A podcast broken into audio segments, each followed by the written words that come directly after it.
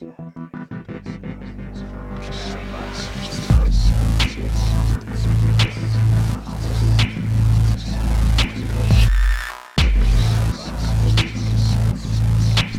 uh, my name is Tyler, and welcome to the Horror Pod Class.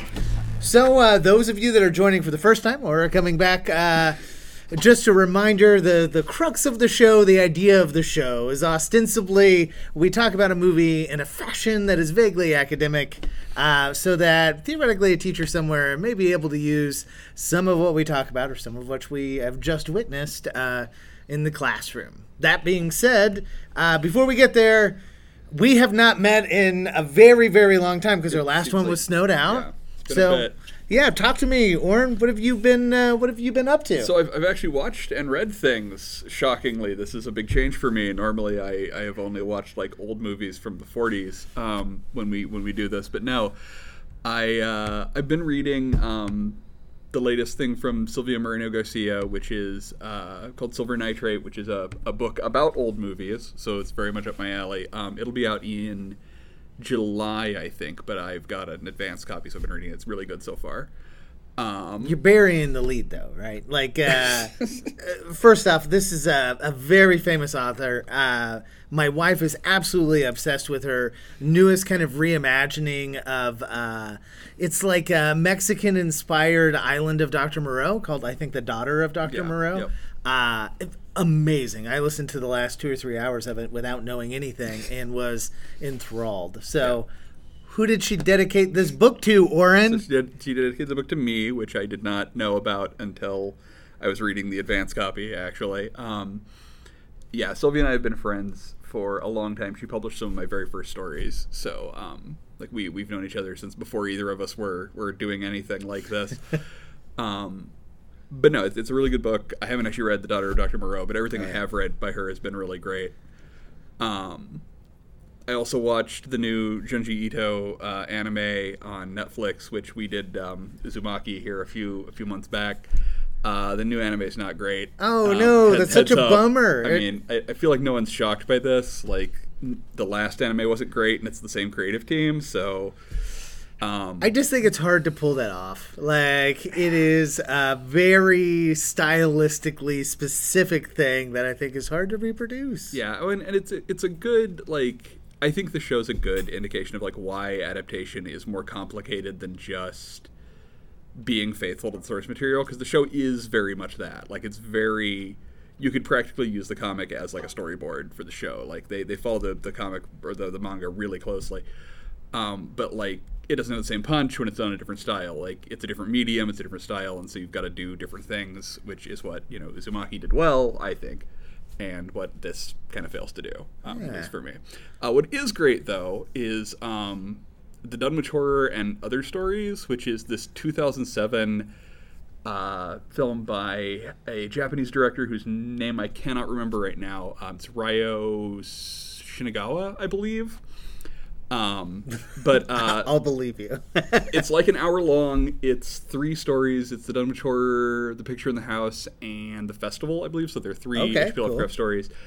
They're all done in. It's not quite stop motion because it doesn't really move. It's more like a bunch of like photographs of dollhouse dioramas. Like Oh. they're they're little dioramas, and the camera moves, but they mostly don't. Um, and then it it like the characters you know talk and everything, but don't really move. Um, That's weird. yeah, it's I've never seen anything quite like it, but it does an amazing job actually of like capturing the vibe of the stories. All right. and um, it's probably the best adaptation of the Dunwich Horror I've ever seen. Cool. Um, so yeah, it's it's really good. And where's that available? Um, I watched it on. I want to say Tubi. I'm not positive that's true. If it wasn't Tubi, it We was. should be sponsored by Tubi. Everything the way it's Tubi, like, it was hey, YouTube, go watch the other. Tubi. Yeah, yeah. um, but it's it's on either Tubi or YouTube. I'm I'm 90% sure. Okay. Um, but yeah, like look it up. It's from 2007 and it's very short, so you're not going to be out much, but it's great. It's I really love that. fantastic. Very cool. All right. So, uh, first and foremost, I finished Clown in the Cornfield 2 by uh, Adam Cesare.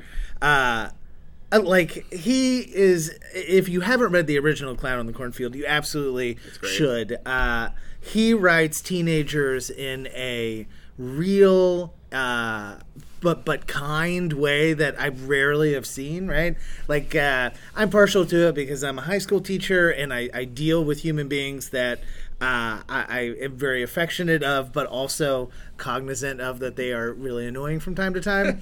and, and, I think authors just get the annoying part and they don't get that affectionate part.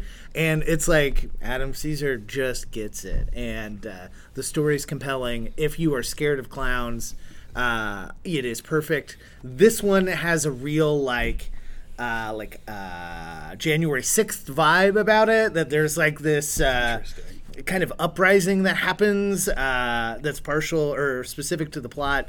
I don't know, man. I like I just poured through it. It yeah, was, it I was mean, super awesome. I haven't read this one yet. Uh, the first one was great, and Adam is just a great guy in Yeah. general and deserves all the success he's having. So Yeah, yeah. uh, I also finished Jackal by Erin Adams, which I would say is the second or third or fourth book in this kind of African American horror uh, world that I've immersed myself in. Uh, it's very specifically a conversation about about uh, black bodies, and uh, I think is really close to another book that I was fond of earlier this year called uh, Cherish. Cherish, I think. I'll, I'll put it in the show notes, but they're fantastic. Uh, bodies, bodies, bodies. I finally caught that before the beginning of the year. Uh, it is a big uh, mess uh, in the absolute best way possible. Uh, it's weird that A24 would invest in a movie that is so silly. Um, I, I will say it it uh, happens to be a queer story, but it is not presented as the gimmick of the story. It just happens to be uh, a queer relationship that's examined, and I, I don't know. I was kind of I thought I thought that was interesting and cool, and maybe part of the reason why A24 was so into it. Uh, but yeah, totally worth a, a great kind of 90 minute watch. And I have tickets for Infinity Pool tomorrow, which is Brandon Cronenberg's new film that uh, whoever, uh, uh, not whoever, but one of our authors at Signal Horizon caught it at Sundance and reviewed it for the website. Uh, and I believe the logline was something like, "If David Cronenberg did a season of White Lotus, it might be this thing." and I love both of those things, so I was like, "Okay, I will give this weird body horror horror thing um, a try." So yeah, I'm excited about that too. Right. So so much stuff that we've uh, not been able to talk about until yeah, now. no, it's but- been yeah. All right. been a minute. Let's go to our essential question. Are cursed families a, uh, a thing? Also, uh, what is Califagalis and I- is it real? I've never actually looked that up, so I don't know. That's ridiculous. There's nothing to that story about a monster. I shall never forget that night when I found your grandfather down there on the path at the edge of the cliff after he'd met it, so horribly mangled.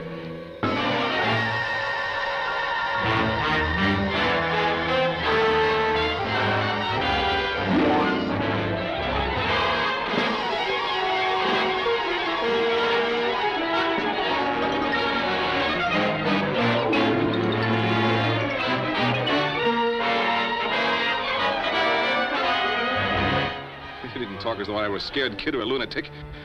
I tell you, there's something horrible out there. Unless we destroy it, it'll destroy us.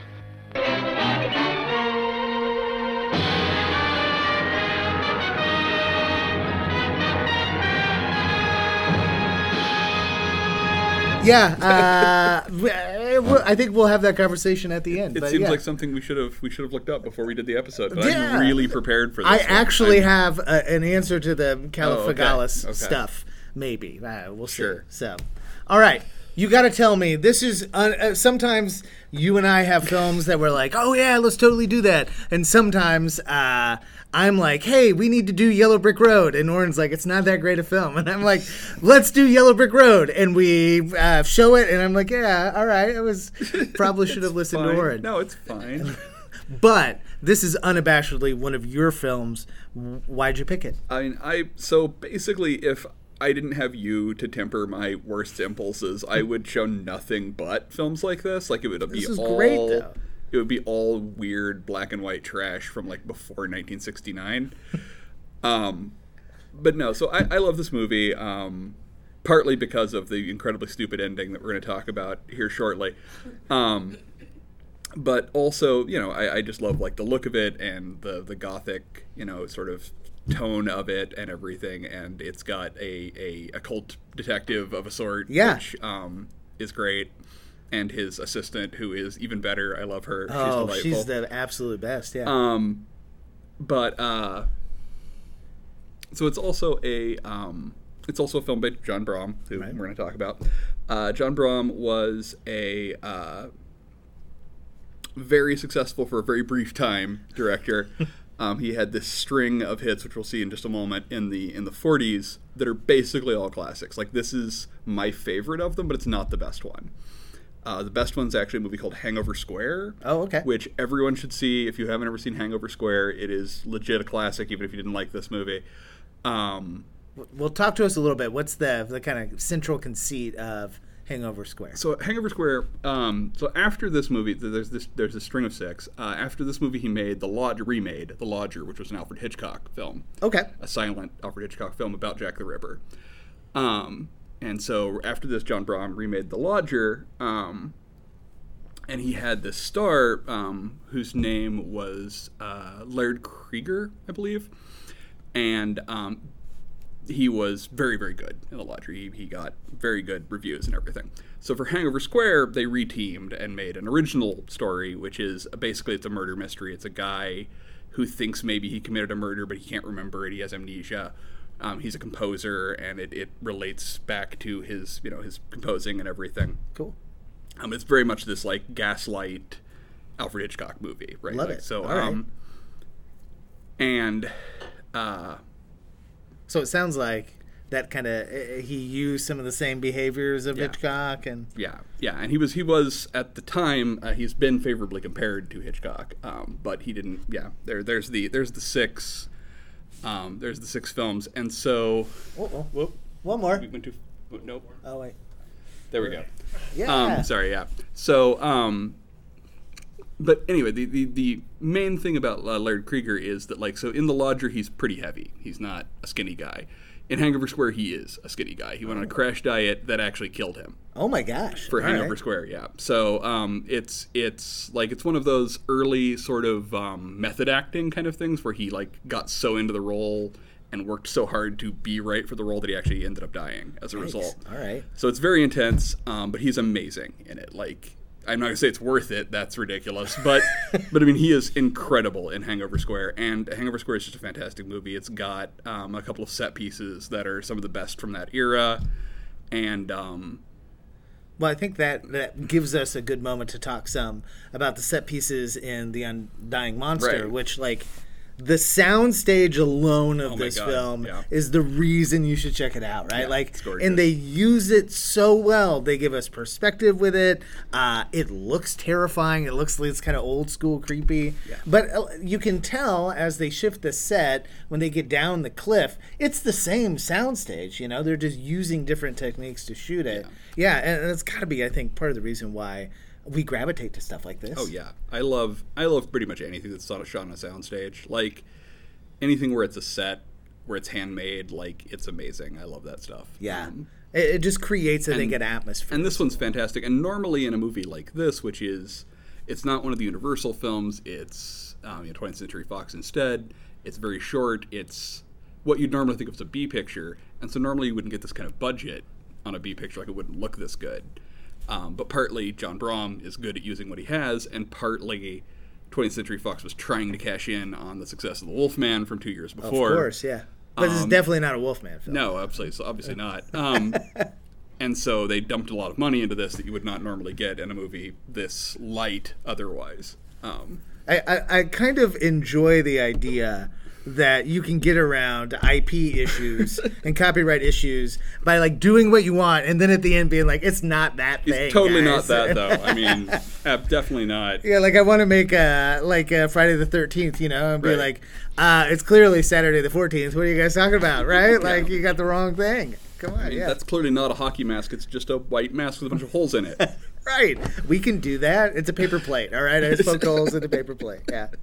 All right, so talk to us. Kind of, it looks like the end then of uh, Brahm's kind of filmography is this mad magician. Okay, so 1954? um, he did keep making movies and actually some TV shows and things, but these are kind of his like six good ones. Basically, after this, it was programmers essentially, right? It was like stuff that no one really remembers or or thought particularly well of, and I don't really know what happened to him. He's one of those people who doesn't have a dramatic story that I'm aware of. It's just Okay. that he he was very promising for a minute, and then the promise never materialized. As it does. All right. Um, the Mad. Magician is um, a Vincent Price movie. Actually, it's Nice. basically a remake of House of Wax. Okay. Um, it's he's a magician instead of a wax museum operator, but like course. it's the same basic plot.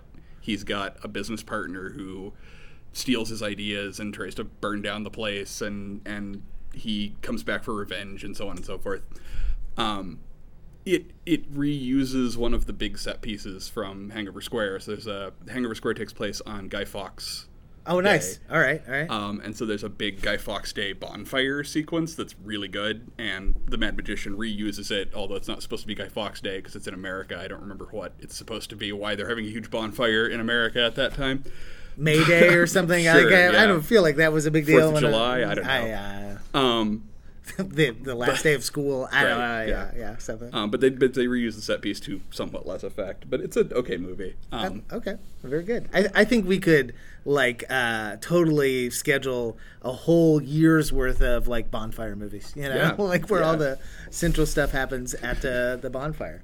So uh, Andrew's going to move to the next, and we're going to talk some uh, about the the book that this is based off of. Yeah, so this was this was based on a book by uh, Jessie Douglas Kerruish. Uh, she wrote several other novels, but this is the only one I've ever read. Um, I sadly did not read a copy that had this cover, which is the best cover. Look at that Yeah, idiotic thing. yeah, Um, yeah. I, I really don't know what's going on with the snout. Uh, yeah, it's the- very weird, Yeah, and it doesn't really match the book very well either. Like it matches the movie we just watched actually much better than matches the book. Um, but yeah, so the, the book is a lot weirder than the movie. It uh, like capital W weirder. Like it involves like past life regression. Oh, wow. And there's All this whole like psychedelic sequence where they regress a person back through their past lives all the way back to like Old Norse Oh. and reference like the Volsunga saga, which is one of the earliest pieces of like Old Norse writing we have. Oh, wild. So it's almost got a like a altered states kind of Yeah. uh, vibe to it. Okay. Um, it's also notable because it introduces a female psychic detective, one of the first ones in literature, um, which sadly did not make it into the into the movie. I think Christie is kind of our Yeah, our, she's as our- close our as we're nod getting. to that. Yeah, but um, and ma- she's great, but maybe not for like a serious. Uh, yeah. Well, and she's like she's the assistant, whereas Luna Bartendale, the one from the book, is is the main character. Nice. Um, Yeah, I, I also think that there is something inherently Big W weird about that kind of uh, detective element, right? Like True Detective is definitely a weird film, obviously, Well, but yeah. we see that all the time, and it I'm- reoccurs well, in this. Yeah, one. the the occult detective goes back like to before before Lovecraft even. Like William Hope Hodgson had Carnacki. I mean, basically almost as long as there's been detectives, we've had like weird detectives. I mean, Edgar Allan Poe. Uh, Murders in the Rue Morgue is the story that's credited as having created the detective story, and it's got a naturalistic explanation, but yeah, Yeah, you got to stretch. Well, that's in, in the thing that struck me, right? And I almost picked it when we were going to talk about our four corners. Uh, and it has been a very long time since I've read Murders in Rue Morgue, but it is a monkey, right? That that commits the murder. orangutan. But yeah, Oh, okay. yeah. So we get this huge kind of uh, red herring at the beginning, purposefully, where he's like, "I think it was a monkey." Mean, look at blah blah blah, and they're like the cops all run off to like I mean, I feel like check that the was- zoo or something. I feel like that was a reference to Yeah. Murders in the Rue Morgue. Like, because the Murders in the Rue Morgue, I mean, not, you know, obviously Poe had written it like a century before this, but um, not quite that long, but a long time. But um, you know, at, at the same time, like it had been made into a movie at least once by this time, maybe twice. Um, there was a Bela Lugosi one in like '32, which is Okay. great, incidentally. Um, but um, I don't yeah. think I've seen any of them. It, so. it, but it had clearly been, you know, it had definitely been made into a movie at least once. So, like, film moviegoers in the 40s would definitely have been familiar with the basic plot of The Murders in the Rue Morgue. So I think that was like an intentional sort of nod to that. I like it.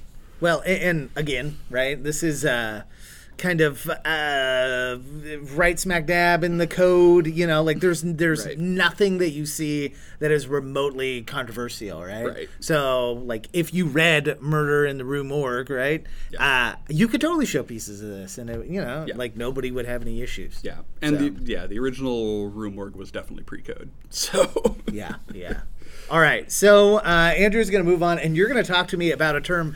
Uh, frankly, until you put it on here, I had never heard of. that's because I made it up. Oh, I love it. I love it. Okay, talk to us about your new made up concept of spook blocking because So- it's my favorite thing. Well, I was trying to describe uh, this phenomenon that happens in in these old movies a lot, um, which is that, which is exactly what happens in this movie, more or less. They set it up to appear that there's going to be, uh, you know, a supernatural element, um, a, a werewolf in this case. Uh, one of the movies I put up on the list here is Mark of the Vampire, which is itself a remake of um, London After Midnight, Tod Browning's famous lost silent film. And in both of those, it, it seems like there's a vampire, and instead you get this uh, materialistic explanation, this this this scientific explanation for whatever it is, right? Which usually is essentially a variation on the Scooby Doo ending, Yeah. which is that it was just a person. In Mark the Vampire, it was just a person. It was just a guy who pretended to be a vampire. Um, the explanation of how he pretended to be a vampire is idiotic, just like the explanation of the werewolf in this is. Um, he apparently drained all of someone's blood with a hot glass. He Oh, heated yeah. up a glass and then drained their blood with it, and then Yeah. I guess put it in his pocket because where the hell did he put it? First, there's a lot of blood in them.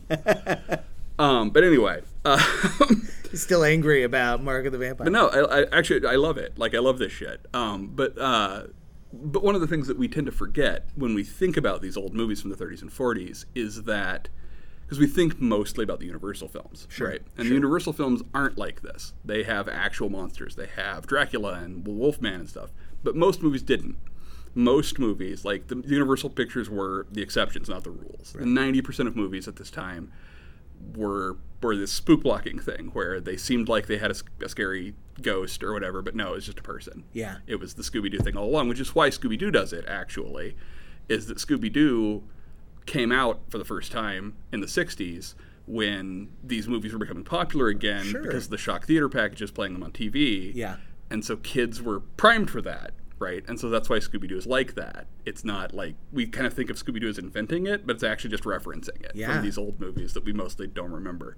Well, I, I think i i the two things, right? I love the idea that in that kind of spook blocking mentality, right? Uh, r- realism, pragmatism, uh, materialism, whatever you want to call it, right? The idea that the fantastical, the the uh, the magical, the supernatural, right, isn't real.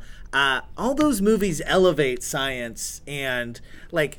Obviously, you and I are big fans of supernatural things, and I think probably tend in our basic belief system to give some of that more credit than than most. But living in our day and age where it is popular at least i think with with half of of the country to like not elevate science right, Right. or to think science is this malevolent thing right, Right. Uh, it's great to see the science the scientist like no man stop being crazy right? It's just uh it's a psychological disorder. Chill out. And i don't know. I, it's so different than than how we approach it right Well, and one of the one of the interesting things about a lot of these kind of movies is that enormous enormous swaths of movies, and, and not just back in the in the 40s and, and 30s and so, on, but all the way up to the present day, honestly, will have this this sort of tension in them between superstition and reason, essentially, right? Like where where they want to say, you know, no, superstition is bad. It is it is dangerous. It's belief based on not evidence, right? Right, Which is right. which is dangerous. But then they usually the superstition person usually ends up being right, Right. actually. And so like that's it undercuts the message. Whereas these movies actually do the opposite. They're like, no, man, your superstition person turned out to be wrong. Right, right. They they may have had fact they may have had things right, but their basis was wrong. And so, you know, as much as I love a good monster that's actually a monster, um, there's something to be said for these kind of spook blocking movies where it's like, no, man, superstition is not all that. Yeah, Like, yeah. Well, and, and the last thing I want to say about spook blocking, uh, your first reference was Scooby Doo, and now this is like I don't know, probably I hadn't seen this movie before we picked it, so this is probably now like third or fourth time I've seen it. There is like a Scooby Doo bit at the end of this movie, right, where the bad guy is like, you know, he's got the the girl over his shoulder, and he's like running this way, right, and our detective is going the other way. They might as well be crossing Yep. in corridors, and I was like, oh, dude, like it is a straight line from movies like this. I think to a lot of the the kind of Scooby Doo mentality, like oh, the Oh, yeah. investigator and all, yeah, I, mean, I, just so- really dig it. One of the other movies that I, I put in the notes is The Cat and the Canary, which if anyone's not seen, there's there's been like 30 versions of The Cat and the Canary over the years. The first one's silent. It was a stage play before that.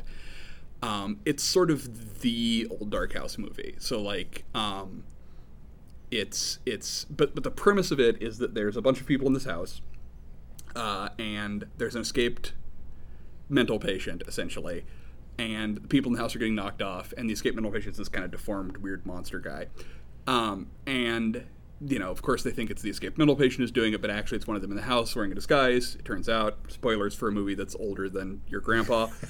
um, but uh, but anyway, it's it's it's almost literally a Scooby Doo episode. Yeah. Like, and you know, again, Scooby Doo is just referencing these old movies. Like that's Sure. what it was what it was designed to do. That's why the monsters look the way they do, and then they look like the old you know 30s and 40s monsters. And Yeah, yeah. So on and so forth.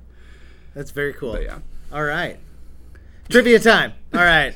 So uh, raise your hand. Tell me who this guy is. I got Saul in the back first. That's Michael J. Fox. Can you tell me the movie too?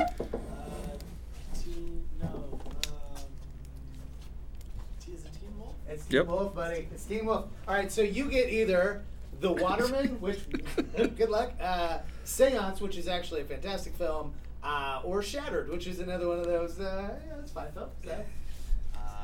You're really selling them there. I know. Uh, I'll go with the Waterman. All right. all right.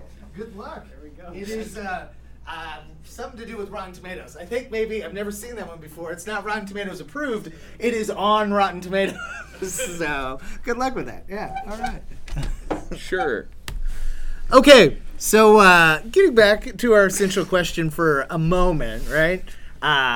I kind of handled at least a little bit of the discussion of like the idea of cursed families, right? Yeah. And as I was putting together the kind of the nomenclature, the way in my mind I was going to discuss it, there's like families that end up inheriting uh, an item, either that's passed down from generations to generations, uh, or like at least in the Dybbuk box, uh, like they buy it at a garage sale or whatever it may be, but they they stumble upon it, right? Right. And then the other thing, or the other form of cursed families, is like a pact made ancient to, you know, like make your family profit or whatever it is, and you got to pay the pri- pay the piper every time. So, uh, I think artifact movies would be like Poltergeist or The Grudge or something like that. I like how all the artifact movies you picked are just houses. That's true. I mean, yeah, yeah. I, I so I picked the Ring uh, initially instead of the Grudge, and then I went back and changed it because I liked the idea of like that kind of generational drama that uh, both the American remake and the old one kind of get to, but uh, not the newest remake. Uh, I think we saw that. Did we see that together? I don't know. I saw it. I know. I, know I think saw we it. Saw it and we hated it. Right? We were like, oh god, Um, that was awful. The American one, yeah. The, Yeah. the new American one. Sorry, there's been like eight, and they're Right. all and they're all just called The Grudge. It's very confusing. Yes, uh, the Sarah Michelle Gellar one is, I think, actually okay. Yeah, it's fine. It's well, it's the same director as the previous one because that, that director has made The Grudge like nine times. Well, as you would too, right? Like I mean, it's yeah, a moneymaker. It's, you can well, just it's print great. money also. Yeah. I mean, yeah. you know. But All right, so tell me, what is an artifact movie uh, that maybe you think That- of that isn't a house? That Yeah. not a house. Uh, I mean, I'm sure there are some. Yeah. I'm I'm struggling to like think of like family ones. I know they I know they exist. Like I know that there have to be some like ones from the 70s that I'm blanking on, like the Dark Shadows era. Yeah, yeah, um, yeah, There yeah. have got to be some, but like all the ones I can think of are houses again, like Yeah. um, uh, burn offerings or you know, stuff like that, where uh, where where again it's houses. Um, but I, there have to be others. Like, Yeah. there have to be. I cannot. I have not thought of one. I was gonna- mentioned- mean, I, I wanted to pick on you about the houses, but I can't think of one. Either. Yeah, well, I, I mentioned uh, the Dybbuk box earlier, which Right. uh, you know is at least partially based off of a true story, uh, based off of uh, my hometown, not hometown, but my college town of Kirksville, Missouri. You know, like there was a whole thing, right, where his whole family ended up being cursed as a result of that. Uh, the other off the top of my head that I almost typed here comically uh, is Amityville like 666 lost in time because it has a clock Oh, that they 1982. inherit So- 1982 all right. 1992, Amityville 1992. So it's one of the so it's one of the Amityville garage sale movies. That's what Right. I call them. Um, so like after after Amityville three, there's four Amityville movies in a row that are just like someone buys a random item Yeah. from the Amityville house, and then that item becomes the thing. So like there's a lamp, a clock, a mirror, and a dollhouse. I think. I think those are the four. I might be wrong about the mirror. I know the other three are right. But the the mirror uh, reminds me of Oculus, which is uh, Which is a family cursed item movie. There we Yep. go. Yeah, there we go. Hey, we stumbled upon it. Took us an hour, but uh, hey, we're here, and that's uh, Mike Flanagan, right? That's Yep, at, yep. at his, I think, absolute best. Uh, and then we get the kind of antichrist uh, version, the idea that we sell our souls for this thing. It's really, uh, really funny that you know the lovely folks here at Stray Cat are, are showing Faust, right, uh, Yeah, on yeah, Saturday, yeah. because it's really that Faustian bargain. Yeah, and I mean, and when it's not that, um, a lot of times it's like someone who did a, a crime of some sort, right? Even if it wasn't selling their soul. Like I can think of of a dozen, like again from the '70s, movies that are like, oh, your ancestors killed a witch. Yeah. Right back in back in Salem or whatever, and so now your whole line is cursed forever because you killed this witch and Yeah. she, she laid her death curse on you. Sure. Um, and so yeah, yeah, it's it's that kind of thing. Like something your ancestors did, whether it was uh, whether it was you know selling their soul to the devil or or doing something bad to a person. Yeah.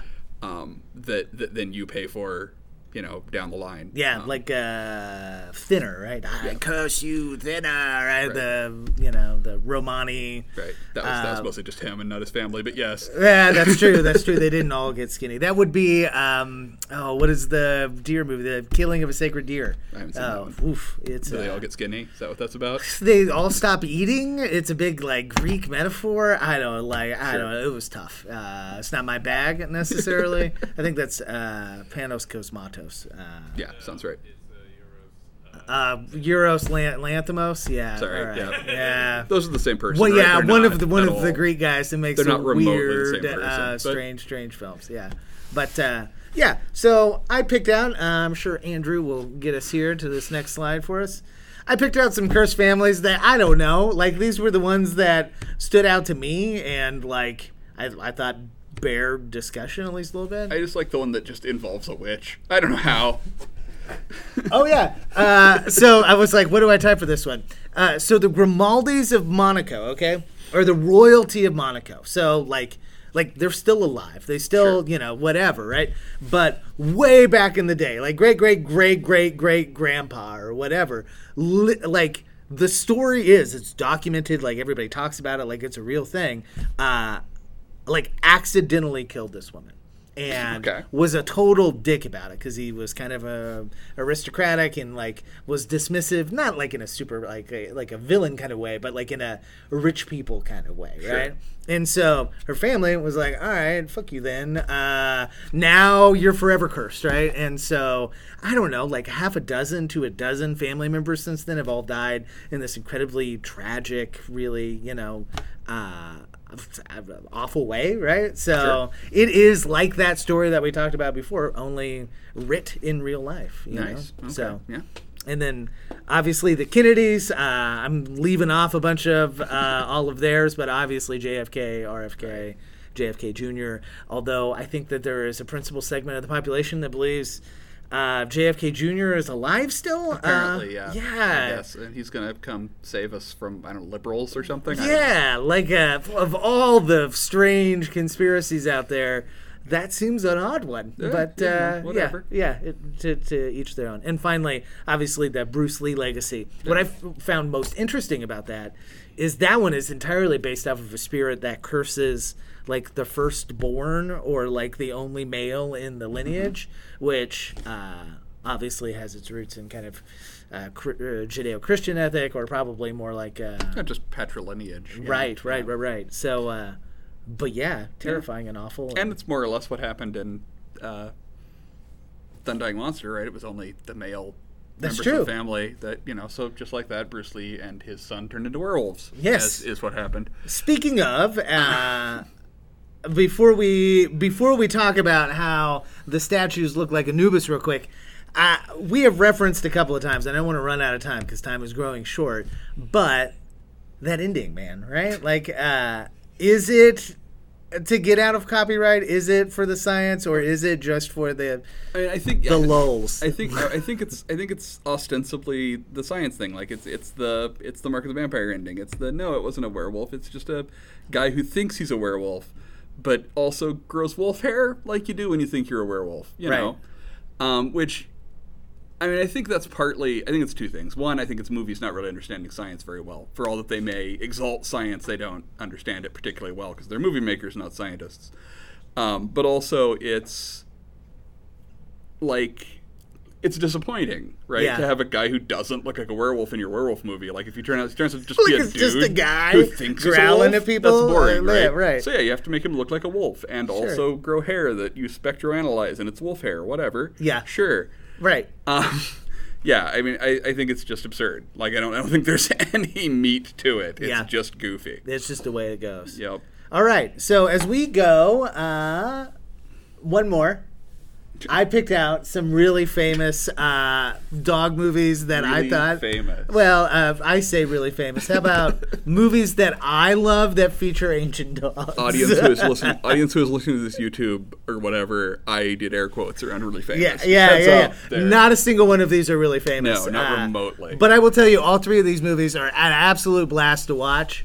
Uh, both Devil Dog and Zoltan, like, work under these completely, utterly ridiculous scenarios that. Uh, the the dogs of Dracula are somehow influenced by his vampire ness, Sure, right? right, yeah. Uh, and I think at least in Zoltan, like the premise is, I, I, I think I have it correct that uh, he accidentally bites the dog at the beginning. Like you do. I mean, right, like he accidentally bit their trips and dog? falls and bites the dog. He's, oh no, I've turned my dog into a vampire or whatever, right? And that's how we get Zoltan. You actually have to do a Dracula voice from now on. Just I- I thought it was pretty good. Yeah, it was I good. was No, unplanned. I thought it was that. pretty you Have to good. do that from now on. Okay. That's how you have to do the podcast. Why does Tyler talking about vampires go with it? It's a thing that happened in the fourth season and it's stuck. That's just the way it is. Um, is. No, I've actually. I'm not sure I've ever seen Zoltan, and if I have, it's been a very long time. I saw Devil Dog as a kid, and have weirdly vivid memories of having seen it. Like only like three scenes, but man, I remember them very clearly, even though I saw them when I was like nine. Yeah, yeah. The, it, Um, uh, they all go for it. Yeah, it's directed by Curtis Harrington. Oh, I didn't know- um, I didn't yeah, even know that. It's, it's Okay. got a real director.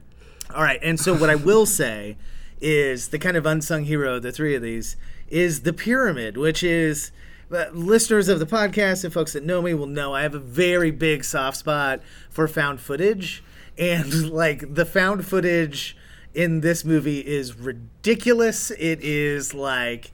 Uh, I, I, like simultaneously, my least favorite and most favorite are the few throwaway lines that they give to like why they're filming. You know, it's like sometimes it's a documentary crew, sometimes it's just a guy that's got a camera, and so you know, like, uh, and this one's even more ridiculous. It's like they uh, break into old crypts and places, right? And uh, you think that they're going to put it on YouTube, but it's like just uh, like something that they do, right? They're, Uh, they're the guys from the Hound, yeah, basically, right? They're yeah. they're just they're just essentially weird perverts. right get off on uh, and uh, there is a great reveal in this movie it's a lot of fun it does not take itself too serious uh, but yeah if you like found footage you could go real wrong with the pyramid which features a dog god right this. Mummy, right? Yeah, mummy, dog thing? god. I don't know. Like, i think you meet anubis at the end by comparison to the others, I saw the pyramid yesterday. Like, I mean, Oh, okay. it's it's from like 2014. I saw it sometime between 2014 recent. and now. I've seen Yeah. it, you know, in the last like six years or something.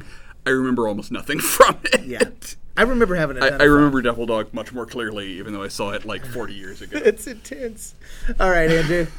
uh, last one. The last uh, last question today. Uh, those two dogs on the left and right, you can barely make them out, are statues. They are called uh, Zuul and Vinz. And what uh, what movie do they feature? Ghostbusters. Ghostbusters. Seance or Shattered? Shattered. All right. There you are. That's yours. And guess what? You get. yeah, Your your participation prize. I know. You picked the right time to come. All right, Andrew.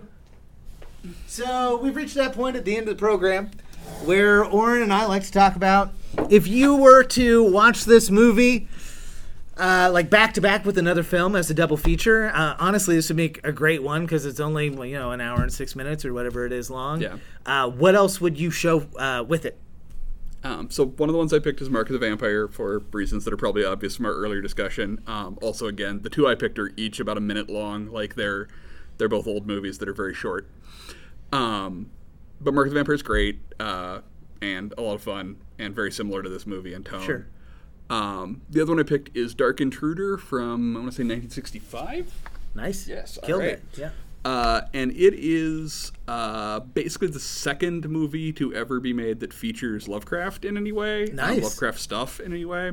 It stars Leslie Nielsen back before he was a comedian. Oh, comedian. great. All right. Um, it was a pilot for a TV series that never happened. Um, but it's essentially it's it's a psychic detective investigating like some murders that are committed by a person who's cursed, basically. I love so it. I mean, it's basically the same plot. Um, it's got a lot more like weird, weird occult shit in it. And, cool. and, and an actual monster instead of just a guy who thinks he's a werewolf and therefore turns into a wolf, like you do. That's what it does. Uh, so I, I chickened out. I copped out. Uh, the Old Dark House uh, is a film that we've covered on the podcast before. Uh, it's fantastic. It features also like somebody who may be ill, uh, somebody that may be cursed, somebody that may just be a monster, uh, and uh, you know, it's just a lot of fun. Its And- its main like big staircase looks a lot like the big staircase yeah, in this movie too. like the big kind of gothic house is great. yeah, yeah, absolutely. And then, all right, this one is going to take some. Uh, yeah, all right. yeah, so just justify that one for yeah, yeah, yeah. Here we go. Okay, I feel like the inspector in the movie that we just watched is giving off the same kind of vibes that uh, Inspector. Uh, well, shoot. Benoit Blanc. Yes, Benoit Blanc is giving off in Glass Onion.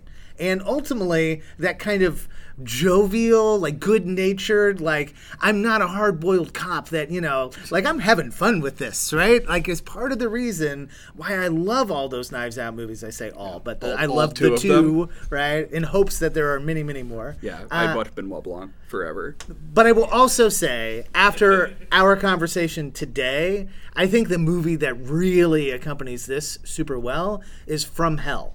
Because it offers that same kind of weird pseudoscience, like, yeah, I'm going to use this kind of, like, I, I, I don't, steampunk ish. I'm going to use my psychic powers to catch Jack the Ripper. Yeah. Yes, in a scientific fashion, right? Because Sure. he's got all the doohickeys and all that. Yeah. Like it's they're, uh, they're fundamentally silly science movies, and I don't know if you advertised a silly science like uh, film festival. I think I'd be. I, I think I'd be I'm- up for it. I'm there for it. I love From Hell. Yeah, yeah, very good.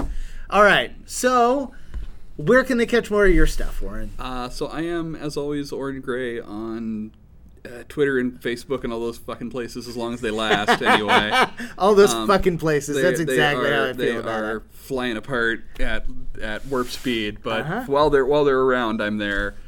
Um, as well as at orringrey.com and occasionally writing for Signal Horizon. So. Yes, and uh, you failed to mention, but you need to.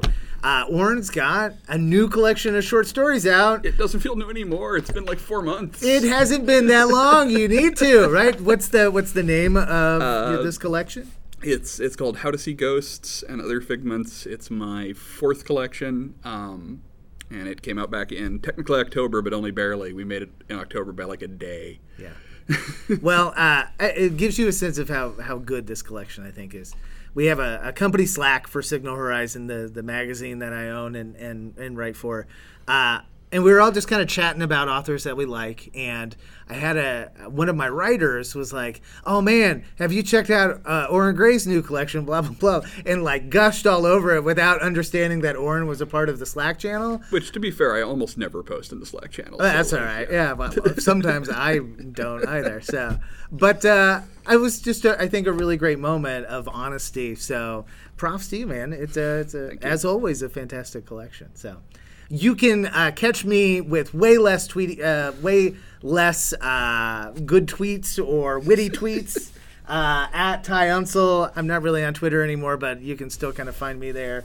Uh, or you can find me uh, on Hive, uh, maybe on occasion. That's the thing that I tried to join when I got off of Twitter, and It yeah, keeps crashing. Apparently, like the dev team behind it is not. Yeah, it's like two guys. Yeah. It's like two guys that are like, "Oh yeah, we'll take all your Twitter, you know, cast-offs. I mean, all I- I tried four to- billion of Right. you." I tried to jump on Hive too, and like it just it's like Yeah. it never works when I try and get on it. So I'm I'm on it too ostensibly, I guess. so you should reach out to me directly, uh, Tyler at signalhorizon.com, uh, or you can check out both of our Letterboxd, where I think we spend uh, as much time as we do anywhere else. Yeah. Uh, you saw an amazing trailer at the beginning of this movie for next month's episode. Andrew, do you know what day that is? 23rd of February. the 23rd of February. You need to be here. It is a free screening. We will have 3D glasses for. Uh, My Bloody Valentine 3D from like 2006 or 9 Oh, or yeah, whatever it's yeah. from. Yeah. And and I've got a whole month to figure out how somebody might be able to use that in the classroom. Good I luck. know. Have fun. Yeah, but it is going to be an absolute blast. So, as always, there are free screenings here uh, at the Stray Cat Film Center. So, special thank you to the folks here at Stray Cat, uh, and we'll see you next time. Yeah, I'll be here. yeah, right?